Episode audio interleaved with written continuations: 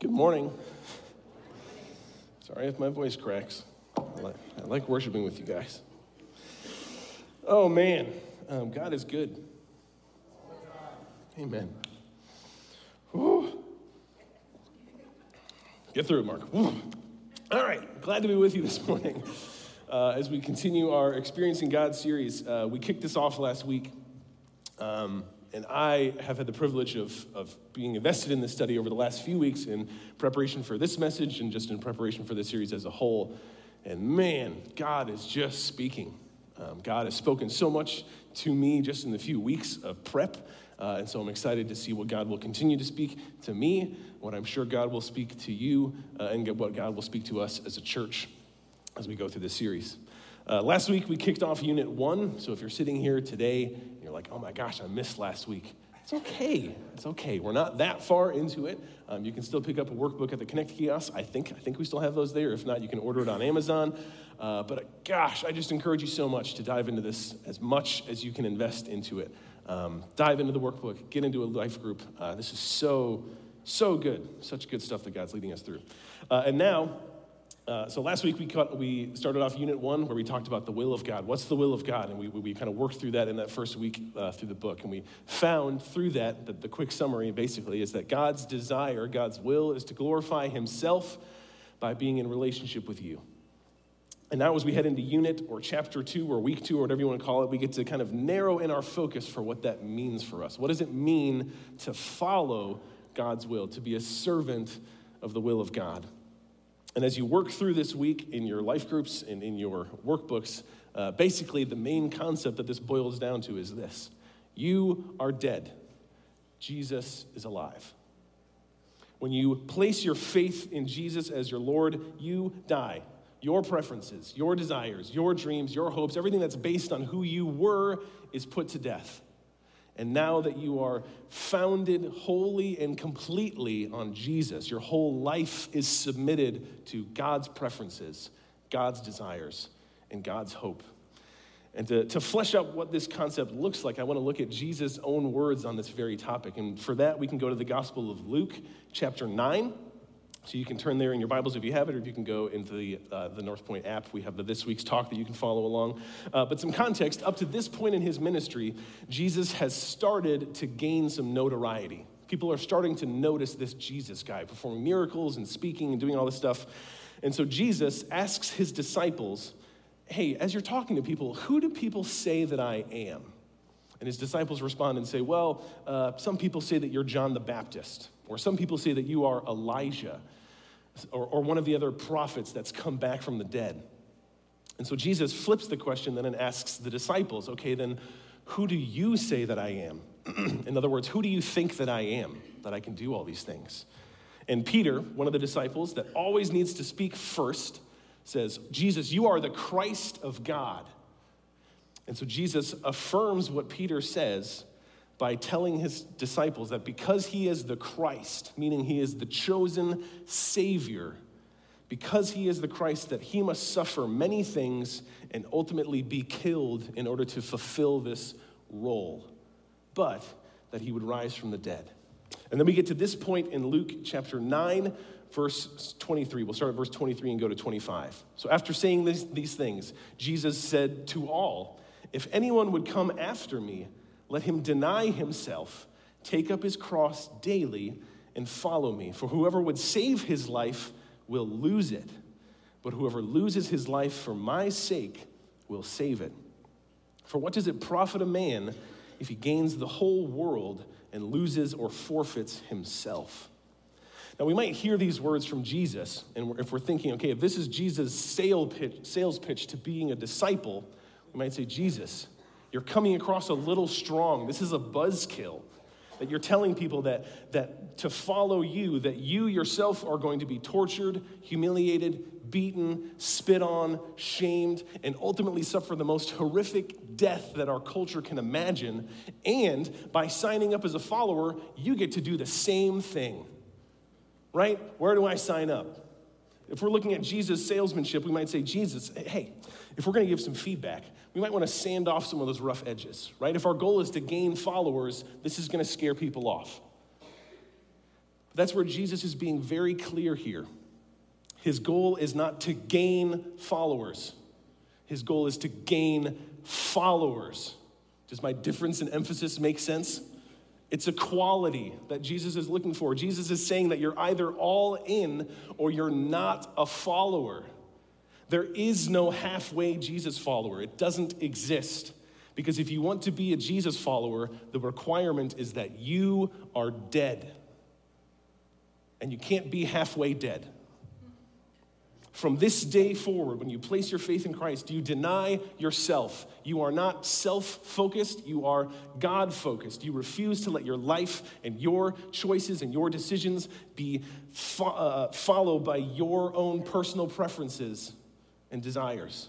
You take up your cross daily, which means you willingly put on the burden of what it means to follow Jesus by denying self and pursuing Christ. You die, Jesus lives. That is the deal. And this is very countercultural for us, right? All of this talk of denying self, dying to self, choosing to follow someone else at the total expense of self. Our world hears that and thinks that not only is that unwise, but to completely deny self and to ask others to do the same as a condition of following Jesus is to commit harm against someone because you are denying people the very means of living as their true selves. This is why the church has so much conflict in the world right now surrounding all these different areas. Pick an area of sexuality, politics, racial tension, work, family life, all of these different areas of struggle. Because the world screams at us from every angle that you and your preferences and your desires are the driving force behind your life. And that is a lie from the enemy. That's not true.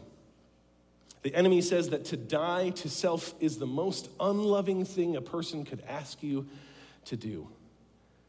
Because you're asking someone to give up on their dreams, a pursuit of a comfortable life, or maybe something even as simple as a personal preference. And that lie is clever because it's half true. Jesus does ask that you die to yourself, your desires, your dreams, that you give up your pursuit of a comfortable, cozy life. But while this lie tells you that that's unloving, the truth is that it's the most loving thing that could be asked of us.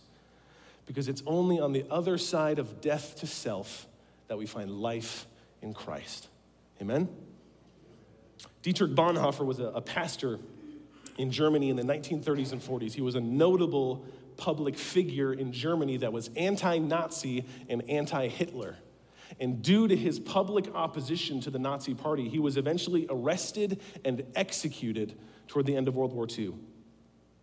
But in 1937, Bonhoeffer published a book titled The Cost of Discipleship. And I want to share this with you and keep, this in, keep these excerpts of the book in mind in the context of a pastor in World War II. And uh, I'll, I'll let him explain.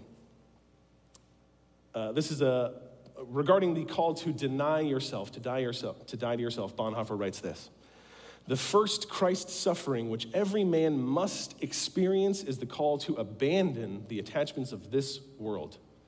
It is that dying of the old man which is the result of his encounter with Christ. And thus it begins the cross is not the terrible end to an otherwise God fearing and happy life, but it meets us at the beginning of our communion with Christ. When Christ calls a man, he bids him come and die. Elsewhere in this book, Bonhoeffer wrestles with what God's grace looks like for us as we must follow Jesus. What does that cost us? And he explains it as this concept of cheap grace versus costly grace. And I'll let him explain. Cheap grace is the preaching of forgiveness without requiring repentance. Cheap grace is grace without discipleship, grace without the cross. Costly grace is the treasure hidden in the field. For the sake of it, a man will go and sell all that he has. Such grace is costly because it calls us to follow, and it's grace because it calls us to follow Christ.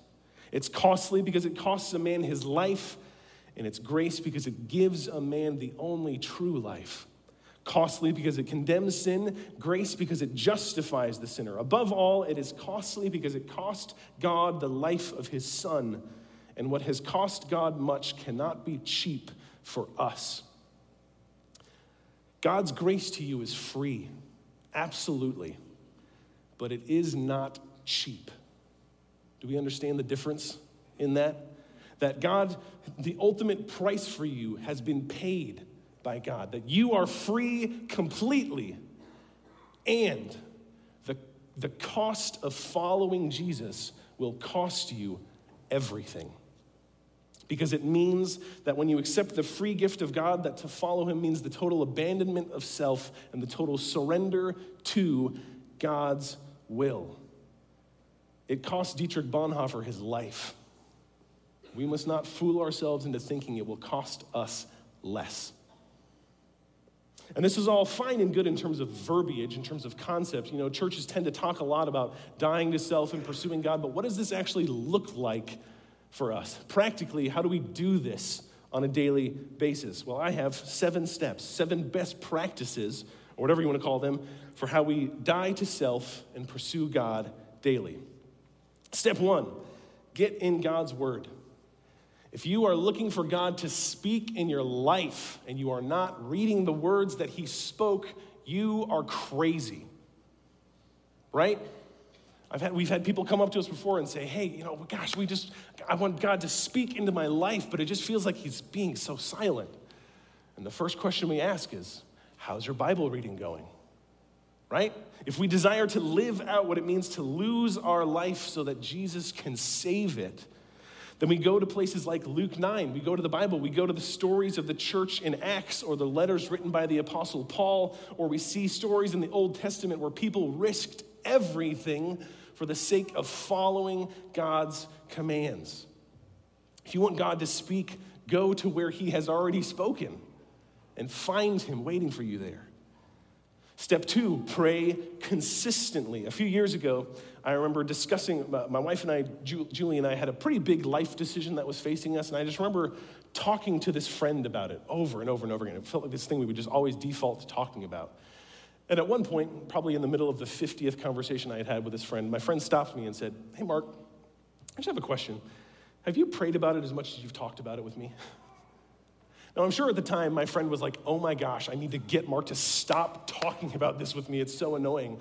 But that question punched me in the gut because I realized I was talking with everyone else about it, but I hadn't really taken it to God. And so when it comes to you and what you're seeking in your life or your job or your family or your dreams, decisions, whatever it might be, are you talking with God about it? If we're really dying to self, that means when it comes to our biggest and smallest decisions that we make every single day, that we submit all of that to God's desire.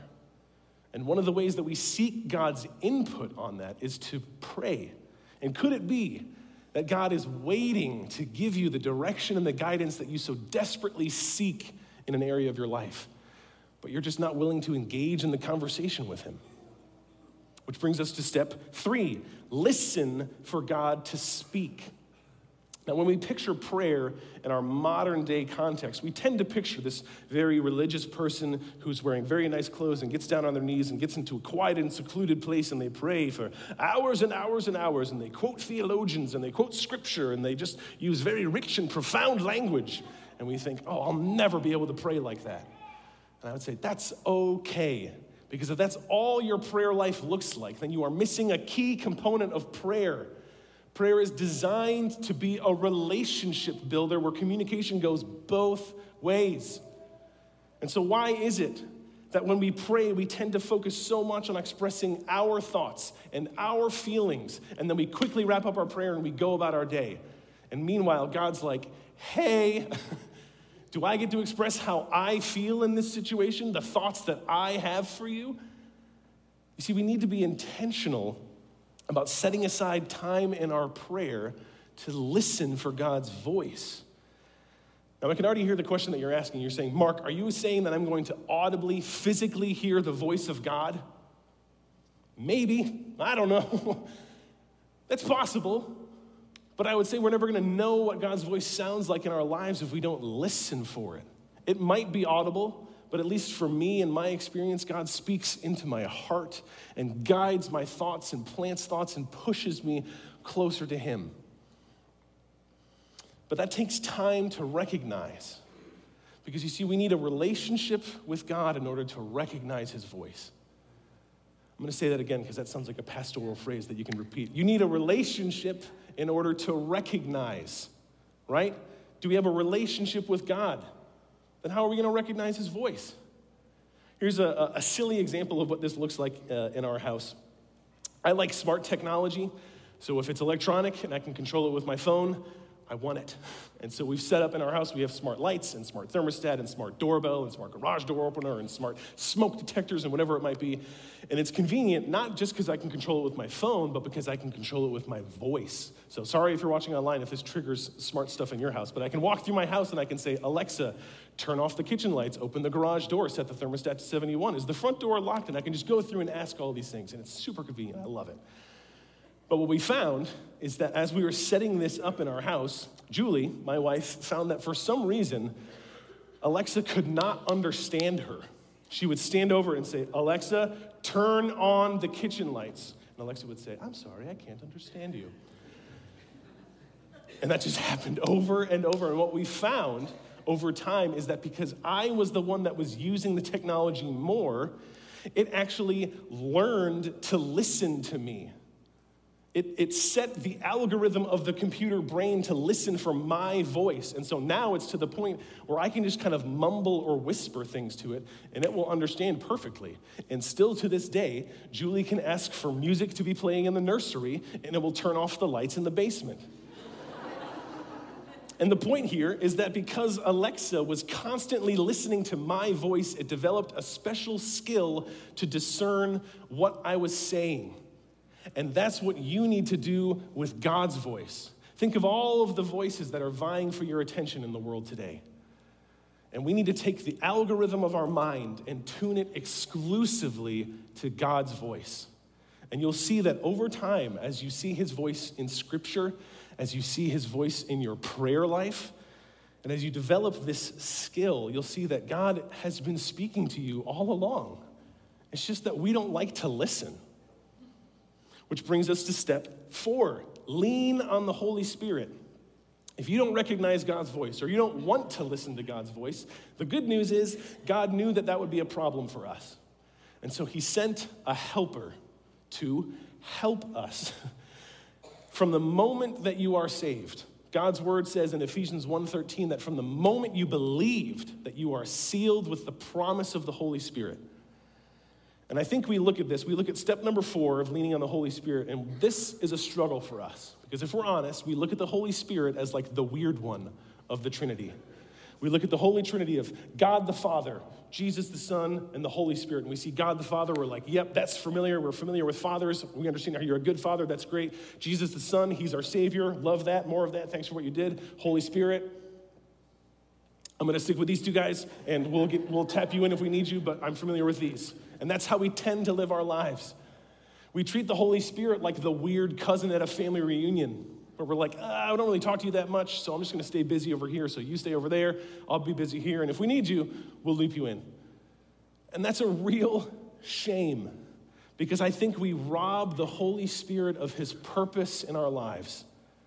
This is a, a short list of the things that the Holy Spirit wants to do for us, but we think he's weird. So we ignore him. In John 14, 26, the Holy Spirit says he wants to teach you about God and help you remember things that you've already learned about God. In John 16, 7 and 8, the Holy Spirit wants to help you see sin in your life and teach you how to deal with it properly. In Acts 1 8, the Holy Spirit wants to give you boldness and the power to be a minister of the gospel for those in need. In 1 Corinthians 12, the Holy Spirit wants to give you gifts to build up both you and the church. I'm not, I'm not even necessarily talking about the miraculous gifts of, of tongues and healing. If you look in this passage, there are gifts like knowledge, wisdom, hospitality, faith, discernment, and the list goes on. And these are things the Holy Spirit wants to do in your life, but again, it goes back to the relationship piece. Is my relationship with the Holy Spirit to the point where I can recognize His voice? I can recognize His working in my life? Or is my relationship with the Holy Spirit like the awkward cousin at the family reunion? You stay over there, and I'm going to stick with these two. The more you lean in and ask the Holy Spirit for help, the more you'll realize that He has already been moving in your life and longs to do more if you'll be in relationship with Him. Our fifth step is to seek godly counsel. We must seek counsel, but it can't just be any counsel or advice. We must seek godly counsel when it comes to dying to self and pursuing God's will.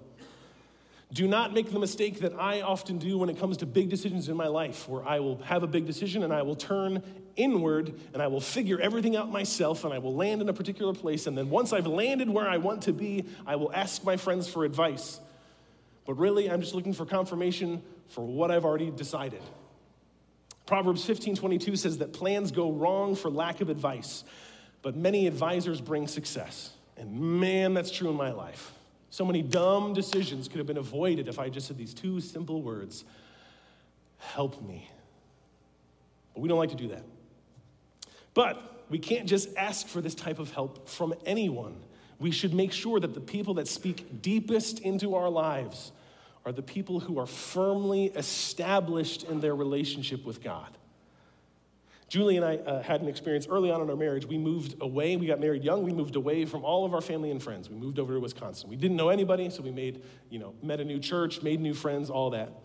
And at some point, probably about a year into our move there, we had some sort of weird friend drama going on. I don't remember what it was. Someone was probably mad at me. That's normal. And so Julie went to one of our new friends and asked for advice. You know, how do we, how do we navigate this weird drama in our friend group? And I don't remember the specific advice that we got because it was so bad. I remember Julie coming back and we were debriefing and we were both like, this is the worst advice we've ever gotten. And we got to that point of evaluating it because we realized that the advice that we got from our friend was totally anti gospel. It was built on a foundation of distrust, hurt, and a lack of grace for others. It was totally self focused. There was no death to self in it. And when it comes to you seeking God's will, you can't have that in your life. You need people who love God more than they love you. Amen? And so here's what you need to do when seeking advice. I've started to implement this for the people that are closest to me in my life. When, you, when, I, when I come to someone and I bring them a decision, something that I'm wrestling with, some concept, I will, I will present it to them. I'll present my thoughts and I'll tell them this You have permission to disagree with me. You have permission to tell me no. Because you'll find that even the people who are closest to you and they love God and they love you, they will still try to preserve some sort of, uh, they don't want to offend you.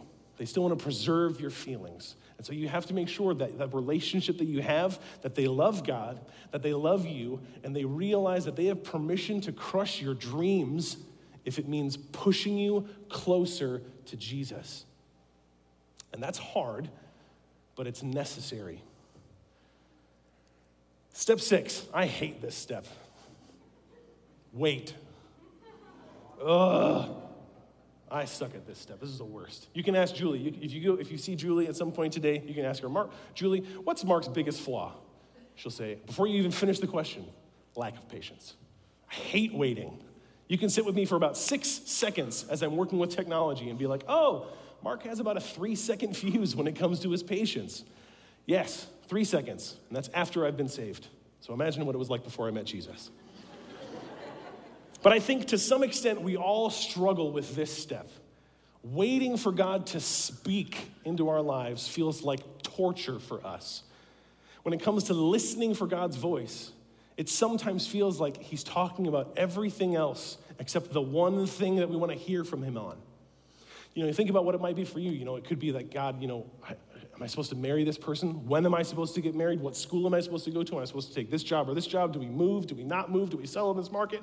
God, what, what trendy parenting philosophy do I take on next? Whatever that decision might be, we wrestle with the waiting. And, and for me, when I'm faced with massive decisions like this, sometimes this is what my conversations with God will go like. I'll come before God and I'll say, God, I just, I desperately want your guidance on this area of my life. And God will respond and he'll say, Hey, how's your relationship with your daughter?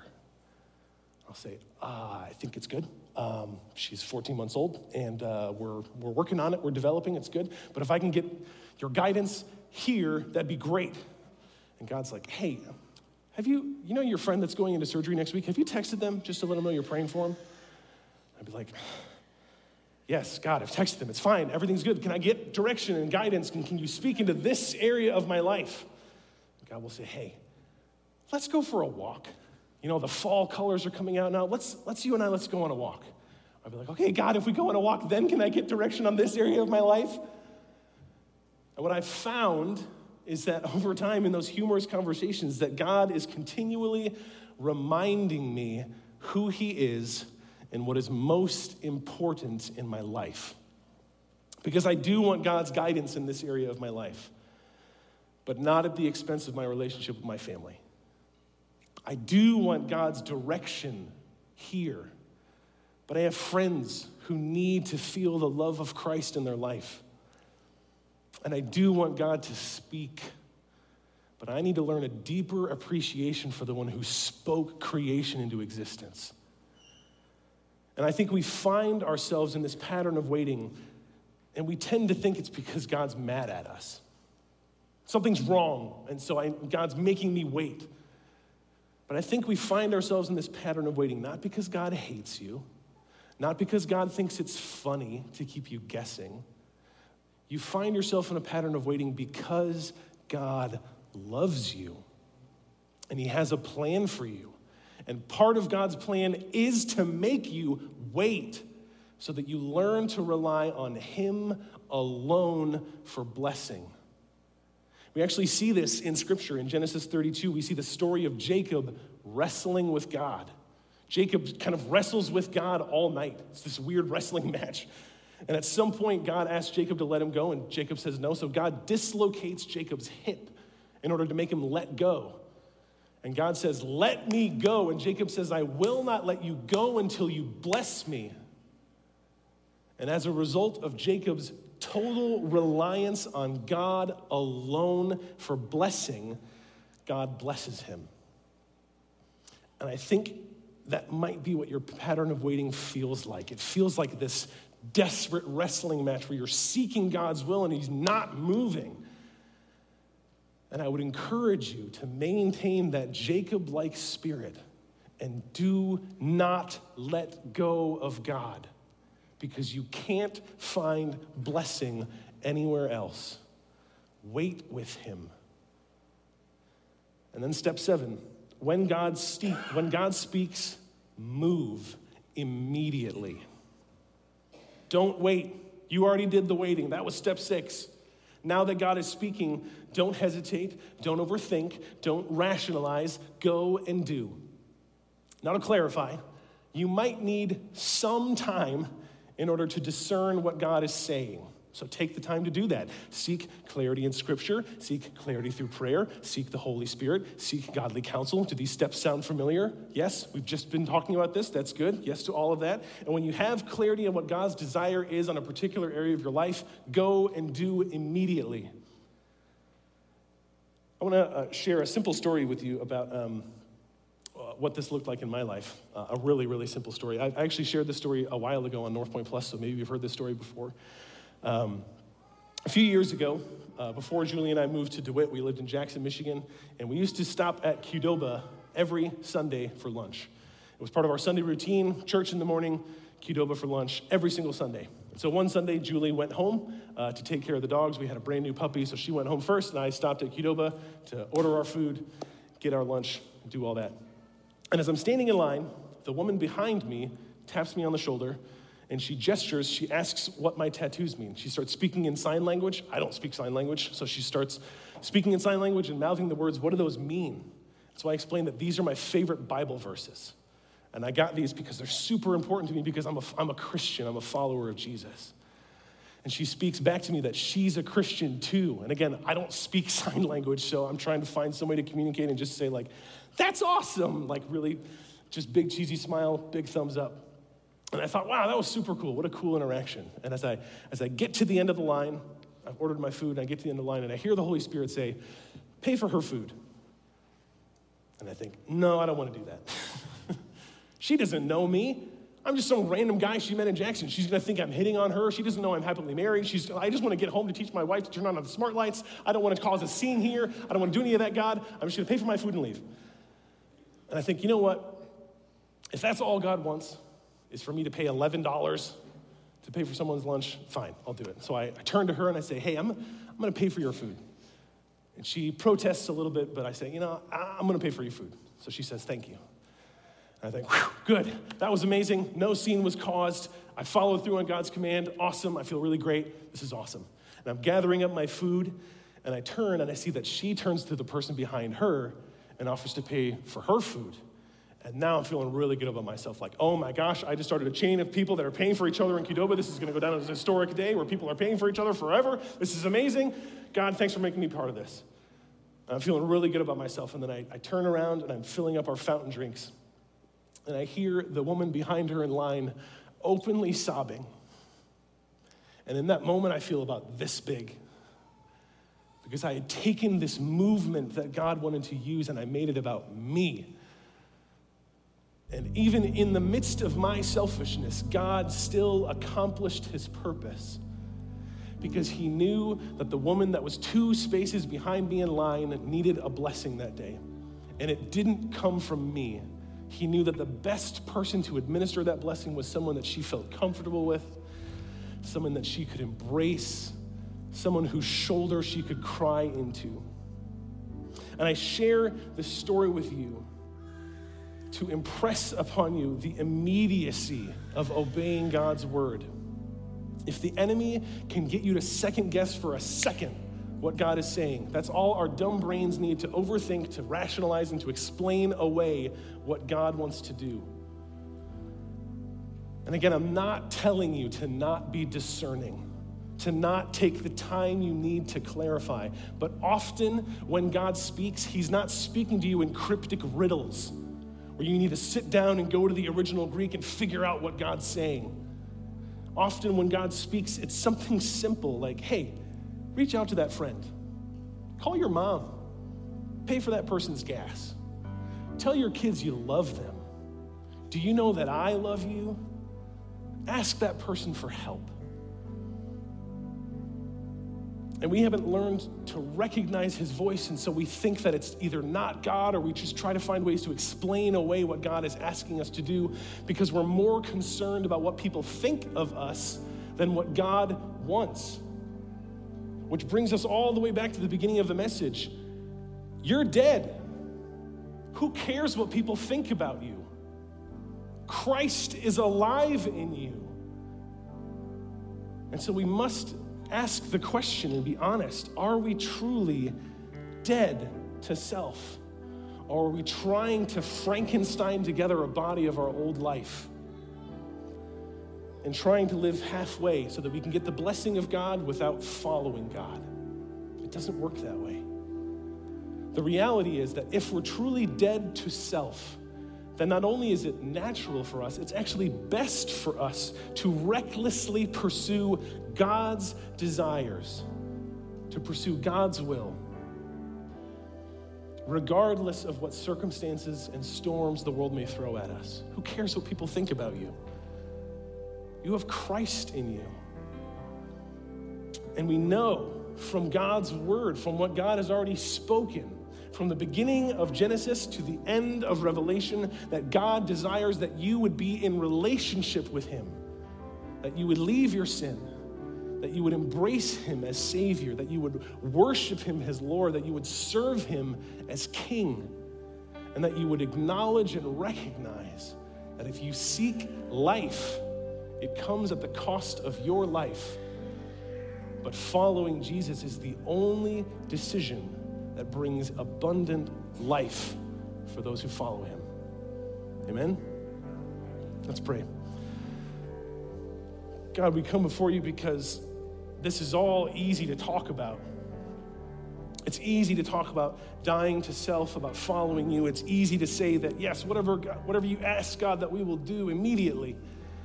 And then we find ourselves in these, these actual living scenarios where you ask us to text someone or to reach out to someone or to, to lay our hands on someone and pray for them or to pay for someone's lunch or to, to move. God, and that is hard for us. So, God, I just ask that your Holy Spirit would move in this church.